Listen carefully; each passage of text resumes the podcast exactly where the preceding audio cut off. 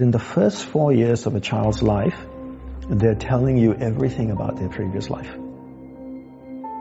When you look at your kids, you can see that one portion of your child is made up of things that you put into him. Another portion, your wife put into him. And then there's another portion of your child that's not influenced by either you or your wife. Mm. Where's that portion coming from? Right? He has personality, he has traits that you go like, oh, where's that coming from? So obviously he's brought that from a previous life. And, and, and it's really easy to observe this in children, adults harder, but in the first four years of a child's life, they're telling you everything about their previous life. So, Brian, if you took your wife and your kids and you went on a, you took a month off London Real, you go to Asia, right? You travel around, you go to India, you go to Nepal, hike the Himalayas, you go to Cambodia, Indonesia, you have a fabulous time with your family for a month, right? You come back home to London. What will you be talking about in the first few days after you come home? My trip. Your trip, right? Yeah. You'll tell your friends, you'll tell your team, you'll show photos. So imagine if you went on an 80 year vacation. What will you talk about afterwards? My trip. Yeah. So you lived for 80 years and you died and you reincarnated. What will you talk about? Your last trip. So your kids are telling you all the time about their previous life. And because parents are so close-minded, they go like, uh, oh, it's so cute that Johnny is talking about being a soldier. You know, must have seen something on TV or his friends at kindy told him about being a soldier.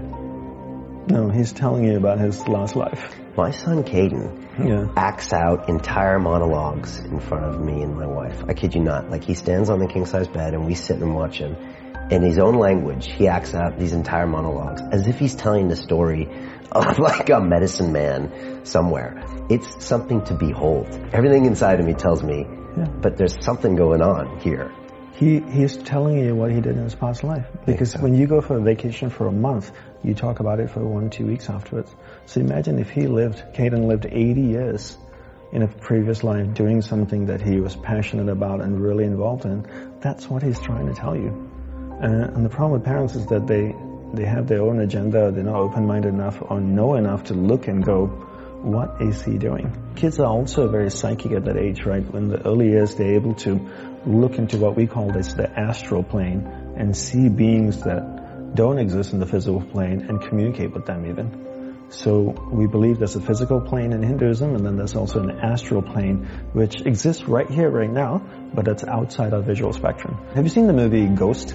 Oh, yeah. Patrick Swayze. Yeah, of course.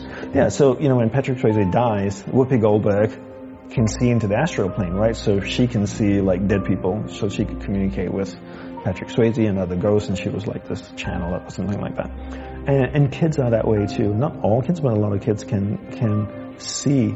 And that's why when you say like your son's like almost like he's talking to somebody, he's able to see. They're able to see into that plane uh, for a little bit of period, a few years, and then after that, kind of lose that ability as they develop their intellect and really get anchored into the physical right. plane. Cause and we condition them out of it too, right? Yeah, Stop doing that. Right. What are you doing? Yeah. Work on your homework. Stop There's talking. No one... Stop talking to your imaginary friend. Right? No, they're talking to somebody. So they've just come. So when you die, you leave the physical plane, you go into the astral plane, you, well, you're not somewhere else, you're functioning in the astral plane till it's time to reincarnate again. So when you come back from the astral plane, you go back to the physical plane, there's a, there's a transition period. It's not binary. It's not a zero one. And you know, there's a little transition period and there's parts of you that are still connected to that world and you can see and you can communicate with people and and that's probably who your son is talking to. The best thing you can do with children is just be completely observant and see what are they trying to tell you. And really observe. Because once you understand what their traits are and their characteristics are, you can cultivate it. If you're humble enough, yeah. right, you can cultivate it.